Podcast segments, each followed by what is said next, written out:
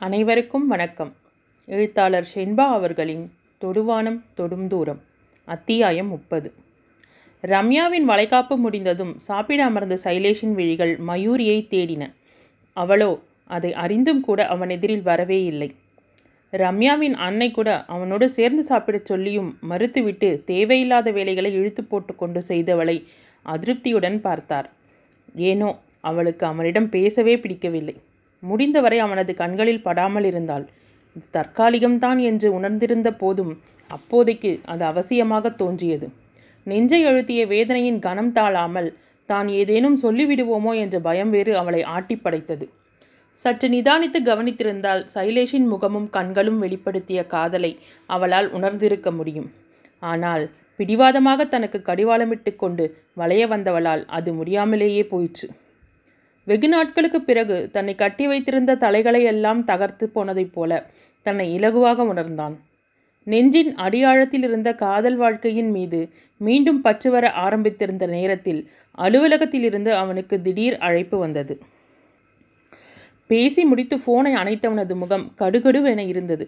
பத்து நாள் அவசர வேலையாக அவனை டெல்லிக்கு போகச் சொல்லி ஜிஎம் சொன்னதை வீட்டில் சொன்னான். இது வழக்கம் என்பதால் வடிவும் கேசவனும் பெரிதாக எடுத்துக்கொள்ளவில்லை ஆனால் சைலேஷ் தான் மெல்லவும் முடியாமல் விழுங்கவும் முடியாமல் தடுமாறிக் கொண்டிருந்தான். இதை மயூரியிடம் சொன்னபோது அவள் சரி என்ற ஒற்றை வார்த்தையுடன் நிறுத்திக்கொண்டு தோளில் உறங்கிக் கொண்டிருந்த முத்துவை தட்டி கொடுத்து கொண்டிருந்தாள். தனது எரிச்சலை அடக்கிக் கொண்டு கடுகடுகு என்ற முகத்தோட தனது உடைகளை பெட்டியில் அடுக்கிவிட்டு நிமிர்ந்த சைலேஷின் மொபைல் ஒலித்தது. கிளம்பிட்டியா சைலேஷ்? நான் இன்னும் ஒன் ஹவரில் வந்துடுறேன் என்றான் குணா. ம் என்றான் விட்டேற்றியாக. குணா சிரிப்பை அடக்கிக் கொண்டு டேய் உனக்கு போக பிடிக்கலனா வேற யாராவது அனுப்ப சொல்லி ஜிஎம் கிட்ட கேட்கறது தானே என்றான். ரொம்ப முக்கியம் இல்லைன்னா சாரே என்னை அனுப்ப மாட்டார்.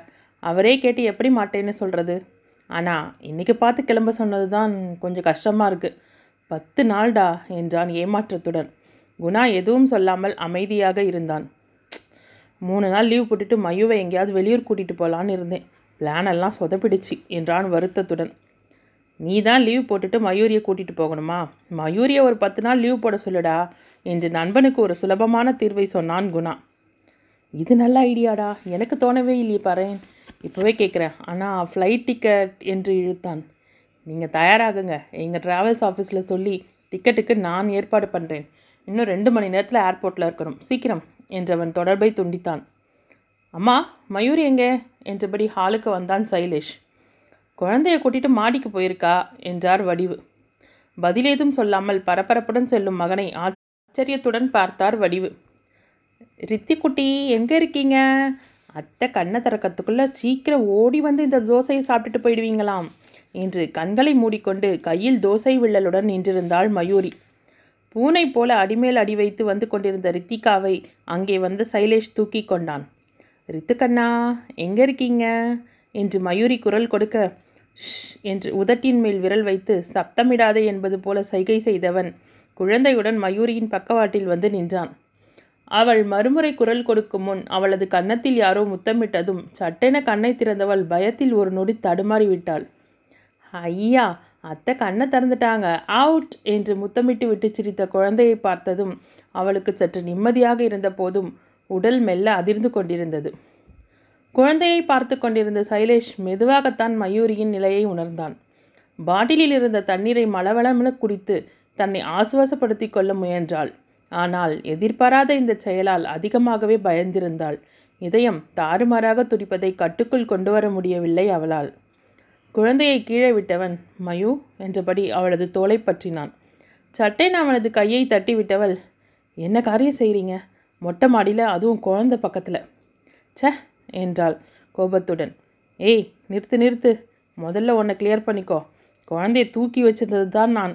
உனக்கு முத்தம் கொடுத்தது ரித்து தான் மொட்டை மாடியில் வச்சு அடுத்தவங்களுக்காக காட்சி பொருள் ஆகிற இன்டீசெண்டான ஆள் நான் இல்லை. மெதுவாக ஆரம்பித்து அழுத்தமாக சொல்லி முடித்தான் சைலேஷ். ஆமாம் அடுத்தவங்க சொல்லி கொடுத்து அடுத்தவங்க பேசுகிறத வச்சு நடந்துக்கிறவங்கள அப்படித்தான் நினச்சது ஏன் தப்பு தான் என்று மனதிற்குள் நினைத்து கொண்டாள். தன்னையே பார்த்து கொண்டிருந்தவனை சலனமே இல்லாமல் பார்த்தவள் தட்டையும் பாட்டிலையும் எடுத்துக்கொண்டு படியை நோக்கி நடந்தாள். வந்த காரியத்தை மறந்துவிட்டு தான் ஏதேதோ பேசுவதை உணர்ந்தவனாக குழந்தையுடன் அவள் பின்னாலேயே நடந்தான். மயு ஒரு பத்து நாளைக்கு ஆஃபீஸ்க்கு லீவ் போட்டுட்டு கிளம்பு. படிக்கட்டின் அருகில் வந்தவள் நின்று எங்கே? என்று கேட்டாள். என் கூட டெல்லிக்கு என்றான். அசிரத்தையுடன் பார்த்தவள் எனக்கு வேலை சென்னையில் தான் டெல்லியில் இல்லை என்றாள். நான் லீவ் போட்டுட்டு தானே வர சொல்கிறேன் சாரி என்னால் இப்போ வர முடியாது. அதோட உங்களுக்கும் செலவு வேற என்றால் குத்தலாக. என்ன சொல்கிற உனக்கு செய்யாமல் யாருக்கு செய்ய போகிறேன் அதோட அகாமடேஷனை ஆஃபீஸில் தான் கொடுக்க போகிறாங்க உனக்கான போகிற வர்ற செலவும் சாப்பாடு செலவும் தானே எக்ஸ்ட்ரா என்றான். இழுத்து பிடித்த பொறுமையுடன் சொன்னால் புரிஞ்சுக்கோங்க. ப்ரமோஷன் வந்து ஒரு மாதம் கூட ஆகலை. திடீர்னு சொல்லாமல் கொள்ளாமல் பத்து நாள் லீவ் எல்லாம் போட முடியாது. என்றவள் அவனது பதிலை எதிர்பார்க்காமல் விறுவிறுவனை படியிறங்கினாள் ச்சே புரிஞ்சிக்காம படுத்தலா என்று மனதிற்குள் புலம்பியவன் அமைதியாக வீட்டிற்குள் வந்தான். அவளது நடவடிக்கைகள் எல்லாம் அவனுக்கு புதிதாக தோன்றியது. இதற்கு முன்பும் இருமுறை வெளியூர் சென்றிருக்கிறான். அப்போதெல்லாம் அவள் எப்படி இருப்பாள் என்று அறிந்திருந்தவனுக்கு ஏதோ சரியில்லை என்பது மட்டும் புரிந்தது. ஆழப்பார்வை ஒன்றை செலுத்தியவன் கி கிளம்பும் நேரம் ஏதும் பேசி பிரச்சனையை வளர்க்க விரும்பாதவனாக அமைதியாக இருந்தான். காரில் உர்ரென்ற முகத்துடனேயே வந்தவனை குணாவும் எதுவும் கேட்கவில்லை. காரை பார்க்கிங்கில் நிறுத்தியவன் விடுடா அவளோட வேலையும் முக்கியம்தானே அதை நாம் நினைக்கவே இல்லை என்றான் ஆறுதலாக. இல்லைடா இத்தனை நாள் இருந்த மயூரியே இல்லைடா அவ. அவளை கூட்டிகிட்டு போனால் எனக்கு செலவாம். இப்படி உளர்னா என்ன செய்யறது? என்றான் கோபத்துடன். தலையை கோதிக்கொண்டு சரி தேங்க்ஸ்டா நீ கிளம்பு ரம்யா வெயிட் பண்ணுவாங்க என்று சொல்லிவிட்டு விடை பெற்று கிளம்ப. குணா அவன் சொல்லிவிட்டு சென்ற உளறலை நினைத்து கவலை கொண்டான். அத்தியாயம் முப்பத்தி ஒன்று கடிகாரத்தில் இருந்த நியான் முட்கள் மணி ஒன்று என்று காட்டியதை வெறித்து கொண்டு படுத்திருந்தாள் மயூரி. உறக்கமோ வருவேனா? என்றது. அருகில் படுத்திருந்த ரித்து தூக்கத்தில் சினுங்க அவளை தட்டி கொடுத்து ஆசுவாசப்படுத்தியவள் தன்னை நிதானப்படுத்திக் கொள்ள முடியாமல் தடுமாறிக் கொண்டிருந்தாள். தன்னை டெல்லிக்கு வர சொல்லி சைலேஷ் அழ அழைத்த போது அவனுடன் செல்ல வேண்டும் என்ற ஆசை அளவிற்கு அதிகமாகவே இருந்தது. ஆனால் அவனது வார்த்தைகள் அதை வெளிக்காட்ட விடாமல் தடுத்துவிட்டன. தன் கற்பனைகள் கைசேரும் என்று நினைத்து இருமாந்திருந்த நேரத்தில் சட்டென்று அவையெல்லாம் காணலாகி போனதை நினைத்து வேதனையாக இருந்தது. எழுந்து இருக்கையில் அமர்ந்தாள். வாழ்க்கையில் தனக்கு ஒரு குடும்பம் வேண்டும் தன் மீது அன்பை பொழியும் உறவுகள் வேண்டும் என்று ஆசைப்பட்டாலே தவிர இதெல்லாம் நடக்கும் என்று ஒரு நாளும் நினைத்ததில்லை. அவளை பொறுத்தவரையில் வாழ்க்கையை பற்றிய கனவுகளை வளர்த்து கொள்ளாமல் தான் இருந்தாள். அவனை சந்திக்கும் வரை. அவளே எதிர்பார்க்காத நேரத்தில் அவளுக்காகவே ஒருவன் வந்தான். உரிமையோடு அவளை கைப்பிடித்தான். காதல் வாழ்க்கையின் சந்தோஷத்தை கற்பித்தான். ஆனால் அவை எல்லாமே ஆரம்பித்த வேகத்திலேயே மறைந்து போனதுதான் அவளுக்கு வெகு ஏமாற்றமாக இருந்தது. திருமணமான புதில் உங்களுக்கு என்னவெல்லாம் பிடிக்கும்? என்று அவனை பற்றி அறிந்து கொள்ளும் ஆவலில் அவனிடம் வினவிய போது குறு என்ற பார்வையுடன் உன்னை ரொம்ப பிடிக்கும் என்று புன்னகையுடன் சொன்னவன் தானே அவன். அந்த வார்த்தைகளில் இருந்த காதலும் கனிவும் இப்போது அவனிடம் துளியாவது இருக்கிறதா? என்று எண்ணி பார்த்தாள். சமீப காலமாக இருவரும் அப்படி மனம் விட்டு பேசிக்கொண்டதாக நினைவே இல்லை. வீட்டுக்கடனை அடைக்க வேண்டும் வாகன கடனை அடைக்க வேண்டும் என்று வாழ்க்கை சக்கரத்தின் சுழற்சியில் சிக்கி வேலை வேலை என்று எப்போதும் அதிலேயே உழன்று வாழ்க்கையின் முக்கியமான தருணங்களை இழந்து கொண்டிருக்கிறோம் என்று மனத்தில் சலிப்பொன்று தோன்றியது. அவளது மனமோ அந்த நேரத்திலும் ரம்யாவையும் குணாவையும் நினைத்து பார்க்க தவறவில்லை. எப்போதும் கணவனிடம் ஓயாமல் வாயெடுத்து கொண்டிருக்கும் ரம்யாவும் அவள் எது சொன்னாலும் அதற்கு இடக்காக பேசி வாங்கி கட்டிக்கொண்டாலும் அவளையே சுற்றி சுற்றி வரும் குணாவும் நினைவலையில் வந்தனர். அவர்களால் மட்டும் எப்படி இத்தனை அந்யோன்யமாக இருக்க முடிகிறது? தூரத்து பச்சை கண்ணுக்கு குளிர்ச்சி என்பதை அவள் அறிந்திருந்த போதும் ஏனோ அதை புரிந்து கொள்ளாமல் இருந்தாள். அந்த ரம்யாவை கேட்டால் அல்லவா சொல்வாள்? சைலேஷ் போன்ற ஒருவன் கிடைக்க மயூரி கொடுத்து வைத்திருக்க வேண்டும் என்று. அவளுக்கு நன்றாகவே தெரியும். மயூரியை பற்றி அறிந்தவர்கள் யாராக இருந்தாலும் ஒரு நிமிடம் யோசிப்பார்கள். கல்லூரி நாட்களில் அவள் பார்க்காத ஆண்களா? மயூரியிடம் தங்களது மனத்தை வெளிப்படுத்தியவர்கள் அவளை பற்றி அறிந்ததும் திரும்பியே பார்க்காமல் போன கதைகள் உண்டு. ஆனால் அவளை பற்றி குணாவே எடுத்துச் சொல்லியும் ஒரு நொடி கூட யோசிக்காமல் நான் காதலிப்பது மயூரியைத்தான். அவளது குலமோ பிறப்போ எங்கள் காதலுக்கு என்றுமே தடையாக இருக்க முடியாது என்று சொல்லிவிட்டு திடமாக நின்று அவளை கைப்பிடித்தவன் தானே சைலேஷ். குணாவைப் போல சைலேஷ் வசதி வாய்ப்புடன் வளர்ந்தவன் அல்ல. சாதாரண பள்ளியிலேயே படித்தான். பெரிதாக பணபலமும் பின்புலமும் இல்லாதவன். தன்னைத்தானே வளர்த்து கொள்ள வேண்டிய கட்டாயத்தில் இருந்தவன். குடும்பத்திற்கு செய்ய வேண்டிய கடமைகள் இருந்தன. படித்து முடித்ததும் தனது தந்தையின் கையை எதிர்பார்க்கவில்லை. தனக்கென ஒரு வேலையை தேடிக்கொண்டான். சுய சம்பாத்தியத்தில் இரு சக்கர இருசக்கர வாகனம் வாங்கினான். தங்கையின் திருமணத்திற்கும் தன்னால் முடிந்ததை செய்தான். வேலையில் சேர்ந்த மூன்றாவது வருடம் லோன் மூலமாக இந்த அடுக்குமாடி குடியிருப்பை வாங்கியிருந்தான். வாழ்க்கையின் ஒவ்வொரு கட்டத்திலும் தன்னை உயர்த்தி கொள்ள போராட வேண்டியிருந்தது. சளைக்காமல் போராடி அதில் வெற்றியும் கண்டான். அந்த போராட்ட குணம்தான் மயூரியை அவன் மணந்து கொள்ள ஏதுவாக இருந்தது. அவனை பற்றிய அத்தனை விஷயங்களையும் அறிந்திருந்த மயூரியே இப்போது அவனை புரிந்து கொள்ளாமல் தனது மனதைரியத்தை இழந்து கொண்டிருந்தாள். கண்களை மூடி அமைதியாக அமர்ந்திருந்த போதும் அவளது மனம் அலைகடலே என கொந்தளித்து கொண்டிருந்தது. மொபைலில் வந்த குறுஞ்செய்தியின் ஒளியால் நிலை உலகுக்கு வந்தாள் அவள். தான் டெல்லிக்கு வந்து சேர்ந்து விட்டதாக தகவல் அனுப்பியிருந்தான் சைலேஷ். மணி நான்காகி இருந்தது ஒரு பெருமூச்சுடன் ஃபோனை வைத்துவிட்டு சோர்வுடன் கண்களை மூடினாள். யார் எந்த மனநிலையில் இருந்தாலும் நேரமும் காலமும் யாருக்காகவும் நிற்பதில்லை. பத்து நாட்கள் ஓட்டமாக ஓட்டி ஓடி மறைந்தது. தனது அத்தனை வேலைகளுக்கு இடையிலும் தினமும் அவளிடம் இருமுறையாவது பேசினான். அவ்வப்போது நீயும் வந்திருக்கலாம் மயூ என்று தன் உள்ள கிடக்கையை மறக்காமல் வெறிப்படுத்தினான். ஆனாலும் மயூரியால் இவற்றையெல்லாம் இயல்பாக எடுத்துக்கொள்ள முடியவில்லை. அவன் ஊரிலிருந்து வந்ததும் என்னென்ன நடக்குமோ என்று அச்சமாகவே இருந்தது. தன்னால் ஏன் இதனை சாதாரணமாக எடுத்துக்கொள்ள முடியவில்லை? என்று தன்னையே கேட்டுக்கொண்டாள் இன்னும் இயல்பாக பேச ஆரம்பிக்காத வடிவாம்பாலே அவளது முகவாட்டத்தை கவனித்து கொண்டுதான் இருந்தார். ஆரம்பத்தில் இது கணவனின் பிரிவால் இருக்கும் என்றுதான் நினைத்தார். ஆனால் நாட்கள் செல்ல செல்ல அவள் தனக்குள் ஒடுங்குவதைப் போல தோன்ற மனத்தில் கவலை உண்டானது. ஒரு நாள் தயங்கி தயங்கி உடம்பு எதுவும் சரியில்லையா? என்று வாய்விட்டு கேட்டே விட்டார். மயூரியால் தன் காதுகளையும் கண்களையுமே நம்ப முடியவில்லை. திரு திருவென விழித்தவளை பார்த்த வடிவிற்கோ பயமாகிவிட்டது மயூரி என்றபடி அவளது தோலை தொட்டார். அதிர்ச்சியிலேயே வேலை அதிகம் என்ற மயூரி வேகமாக அறைக்குள் வந்து நின்றாள். அவளது மனநிலையை உணர்ந்து கொண்ட வடிவு அவளை பாவமாக பார்த்தார். ஆனாலும் அதற்கு மேல் அவளிடம் ஏதும் பேச முற்படவில்லை. சைலேஷ் ஃபோன் செய்தால் இல்லை ஆமாம் வேலை இருக்கிறது என்று ஏதேனும் சாக்குப்போக்கு சொல்லி ஃபோனை வைத்து விடுவாள். அன்றோ அவனிடம் விஷயத்தை சந்தோஷத்துடன் பகிர்ந்து கொண்டாள். சைலேஷிற்கு இத்தனை நாள் மனத்தில் இருந்த ஒரு உறுத்தல் மறைந்தது. அவள் சகஜமாகிவிட்டாள் என்று எண்ணினான். ஆயினும் அவளது பேச்சிற்கான அர்த்தம் மட்டும் அவனுக்கு புரியாமலேயே இருந்தது. இருந்தும் அதை வெளிக்காட்டி கொள்ளாமல் தான் ஊருக்கு வர மேலும் நான்கைந்து நாட்கள் ஆகும் என்ற தகவலை தெரிவித்தான். ஃபோனை வைக்கும் முன்பாக உன்னை ரொம்ப மிஸ் பண்ணுறேன் மயூ என்று உருகினான்.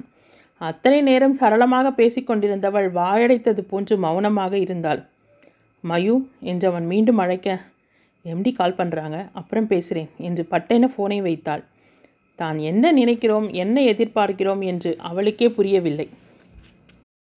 அத்தியாயம் முப்பத்தி இரண்டு கீழே நின்றிருந்த காரை பார்த்தவள் யாருடையதாக இருக்கும்? என்ற யோசனையுடன் லிஃப்டில் இருந்து வெளியே வந்தாள். அங்கே நான்கைந்து இளைஞர்களும் சற்று கலவரமான முகத்துடன் இரண்டு யுவதிகளும் நின்றிருந்தனர். ஓங்கி ஒலித்த சுந்தரி மாமியின் குரலில் இருந்தே அங்கிருந்தவர்கள் யார் எதற்காக வந்திருக்கிறார்கள் என்று தெளிவாக புரிந்து போயிற்று மயூரிக்கு. எதற்கு இந்த அம்மாவிற்கு இத்தனை ஆங்காரம்? சொந்த பேத்தியும் மருமகளும் தானே. எதற்காக இப்படி வாயில் வந்ததையெல்லாம் பேச வேண்டும் என்று நினைத்தவளுக்கு அந்த வார்த்தைகளை காது கொண்டு கேட்க முடியவில்லை. அழைப்பு மணியை அழுத்த அவள் கையை உயர்த்தும் போதே கதவை திறந்த கேசவன் உள்ளே வாமா என்றார் அன்புடன். அவள் உள்ளே வந்ததும் கதவை மூடிவிட்டு டிவியின் ஒலியை மேலும் கூட்டி வைத்தார். இருந்தாலும் இந்த திவ்யா பொண்ணுக்கு இத்தனை தைரியம் ஆகாது என்று கணவரிடம் சொன்னார் வடிவு. அது சரி உனக்கு என்னவோ எதுவுமே தெரியாத மாதிரி பேசுகிற அந்த அம்மாவோட குணத்துக்கு இந்த வைதேகியாக இருக்க விட்டு இத்தனை காலம் அமைதியாக எல்லாத்தையும் பொறுத்துட்டு இருந்தது. வேற ஒருத்தியாக இருந்திருந்தா தெரிஞ்சிருக்கும் செய்தி. திவ்யா சின்ன பொண்ணாக இருந்தாலும் விவரம் தெரிஞ்ச பொண்ணு. தன்னை மதிக்காதவங்க கிட்ட அவமானப்பட்டு வாழறத விட தான் அம்மா தன்னோட வந்து சந்தோஷமாக இருக்கட்டும்னு நினைக்குது பாரு. அந்த தைரியத்தை நீங்கள்லாம் பாராட்டாமல் இருந்தாலும் பரவாயில்ல குறை சொல்லாதீங்க. இந்த காலத்தில் பெத்த பிள்ளைங்க கூட இதையெல்லாம் செய்வாங்களான்னு தெரியாது. ஆனால் வளர்த்த பாசத்தை புரிஞ்சுக்கிட்டு நடந்துக்கிறாளேன்னு சந்தோஷப்படு. அது என்னமோ தெரியல. எல்லா மாமியார்களும் தானும் ஒரு காலத்தில் மருமகளாக வந்தவங்க தாங்கிறத ஏன் தான் மறந்துடுறாங்களோ? என்று தனது ஆச்சாமையை வெளிப்படுத்தினார் கேசவன். நான் மட்டும் இப்போ என்ன சொல்லிட்டேன்? இப்படி வெளியுலகம் தெரியாத பொண்ணு எப்படி வைத்தியகையும் கூட்டிக்கிட்டு போய் தனியாக வச்சு பார்த்துக்க முடியும்னு தானே கேட்டேன். எனக்கு மட்டும் அந்த அம்மாவோட குணம் தெரியாதா? என்றார் வடிவு. அனைத்தையும் கேட்டுக்கொண்டே உடைமாற்றி கொண்டு வந்தாள் மயூரி. அந்நேரத்தில் அழைப்பு மணி ஓசை கேட்க கதவை திறந்தார் கேசவன். வாமா என்றவர். வடிவு என்று மனைவியை அழைத்தார். உள்ளே வந்த வைதேகியையும் திவ்யாவையும் சற்றும் எதிர்பார்க்கவில்லை பெண்கள் இருவரும். வாங்க என்று பொத்தாம் பொதுவாய் வடுவு அழைக்க வாங்கக்கா என்ற மயூரி திவி என்றபடியே அவளது கரத்தை பிடித்து கொண்டாள். சொன்ன மாதிரி உங்கள் அம்மாவை தனியாக கூட்டிகிட்டு கிளம்பிட்ட. சந்தோஷமாக இருக்குடா என்றாள் நெகிழ்ச்சியுடன். சாரி அண்ணி இன்னைக்கு கிளம்புறேன்னு உங்ககிட்ட முன்னமே சொல்லலையே. முதல்லையே வீட்டில் தெரிஞ்சிட்டா பிரச்சனையாகிடும். அதான் என்றாள் திவ்யா. அதெல்லாம் நான் தப்பாக நினைக்கலப்பா. இங்கேருந்து போனதுக்கு பின்னால் எங்களை எல்லாம் ஃபோன் பண்ணு என்று சொல்லிவிட்டு புன்னகைத்தாள் மயூரி. உங்களை ரொம்பவே மிஸ் பண்ணுவேன் அண்ணி என்றபடி அவளை இருக்க அணைத்து கொண்டாள் திவ்யா. வடிவு அனைத்தையும் வியப்புடன் பார்த்து கொண்டிருந்தார். தன்னை பார்த்தாலே ஹாய் ஆண்டி என்று ஒரு சிரிப்புடன் சென்று விடுபவள் திவ்யா. ஆனால் மயூரியை அண்ணி என்று அழைத்து பழகும் அளவிற்கு இருவருக்குள்ளும் அன்பு இருக்கும் என்று அவருக்கு தெரியவே தெரியாது. அமைதியுடன் நின்றிருந்த வைத்தியகியை பார்த்து சிநேகத்துடன் புன்னகைத்தாள் மயூரி. பத்திரமா போயிட்டு வாங்கக்கா என்றாள். சந்தோஷமாக போகிறேன் மயூரி. என் மகளோடு இருக்க போகிறேன் எங்கள் வாழ்க்கையை எங்களுக்காகவே நாங்கள் வாழப்போகிறோம் என்ற வைதேகியின் கண்கள் கண்ணீரை பொழிந்தன. பெண்கள் அனைவருக்குமே அவளது கண்ணீரை கண்டதும் இதயம் கனக்க விழிகள் நனைந்தன. நேரமாவதை உணர்ந்த கேசவன் வடிவிற்கு குரல் கொடுக்க ஒரு நிமிஷம் மாமா என்று மயூரி அத்தை கொஞ்சம் வாங்களேன் என்று வடிவை கெஞ்சலாக மென்குரலில் அழைத்தாள். மறுபேச்சில்லாமல் அவளுடன் சென்ற வடிவை தங்களது அறைக்கு அழைத்துச் சென்று ஒரு பெரிய கவரை அவரிடம் கொடுத்தாள். அத்தை திவ்யா இங்கேருந்து கிளம்பும்போது நம்ம வீட்டுக்கு வருவான்னு தெரியும். அதான் அவளுக்காக இதை வாங்கி வச்சேன். நீங்களும் மாமாவும் கொடுங்க ப்ளீஸ் என்றாள். இரண்டு சேலைகளுடன் வெள்ளி குங்குமச்சிமிழும் இருக்க வடிவு மருமகளை நிமிர்ந்து பார்த்தாள். உங்கள் மகனுக்கு தெரியும் அத்தை. அவர்கிட்ட சொல்லிட்டு தான் வாங்கினேன். ஒரு ஆழ்ந்த பார்வையை அவரிடம் செலுத்தியவர் நீ ஆசையாக வாங்கினது நீயே கொடு. பெரியவங்க கொடுக்கறத விட மனசார சந்தோஷமாக கொடுக்கறது தான் முக்கியம். நீயே கொடுமா என்றார் வடிவு. மயூரி நெக்குருகி நின்றாள். மேடம் உங்களுக்கு ஃபேக்ஸ் வந்திருக்கு என்று கொண்டு வந்து கொடுத்து விட்டு சென்ற கடிதத்தை படித்தாள் மயூரி. பெங்களூருவில் உள்ள ஒரு ஐந்து நட்சத்திர ஹோட்டல் விழாவில் ஏற்பாடு செய்யப்பட்டிருக்கும் கருத்தரங்கில் கலந்து கொள்ள வேண்டும் என்பதற்கான உத்தரவு கடிதம் அது. தன்னோடு சேர்த்து மேலும் நான்கு பேரின் பெயர்கள் இருந்தன. கருத்தரங்கம் மூன்று நாட்கள் நடைபெறுகிறது என்றும் நாளை மாலையே கிளம்ப வேண்டும். அதற்கான ஒப்புதல் ஒப்புதல் கடிதத்தை உடனே மெயிலில் அனுப்பி வைக்க வேண்டும் என்றும் குறிப்பிடப்பட்டிருந்தது. கடிதத்தை மடித்து வைத்துவிட்டு பதில் அனுப்புவதற்காக மெயிலை திறந்தாள். Okay mister Shailesh. உங்கள் ஜாபை சக்ஸஸ்ஃபுல்லாக முடிச்சுட்டு வந்ததுக்கு வாழ்த்துக்கள். அதோடு நீங்கள் கேட்ட மூணு நாள் லீவையும் சாங்ஷன் பண்ணுறேன் enjoy புன்னகைத்தார் GM. Thank you thank you sir என்று அவரிடம் விடை பெற்றுக்கொண்டு வீட்டிற்கு கிளம்பினான் சைலேஷ். மனம் முழுவதும் பரபரப்பாக இருந்தது. முன்தினமே டிராவல்ஸ் மூலமாக மூணார் செல்ல ரயிலில் முன்பதிவு செய்திருந்தான். வழியில் அந்த டிக்கெட்டை வாங்கி கொண்டவன் தான் வருவதை முன்கூட்டியே சொல்லாமல் திடீரென போய் நிற்கும் போது மயூரியின் முகம் எப்படி இருக்கும்? என்று தனக்குள் எண்ணி சிரித்து கொண்டான். ஆனால் வீட்டினுள் நுழைந்தவன் ஹாலில் இருந்த ஏர்பேக்கையும் வெளியே செல்ல தயாராகிவிட்டு கைப்பையில் எதையோ தேடிக்கொண்டிருந்த மயூரியையும் பார்த்து திகைத்து போனான்.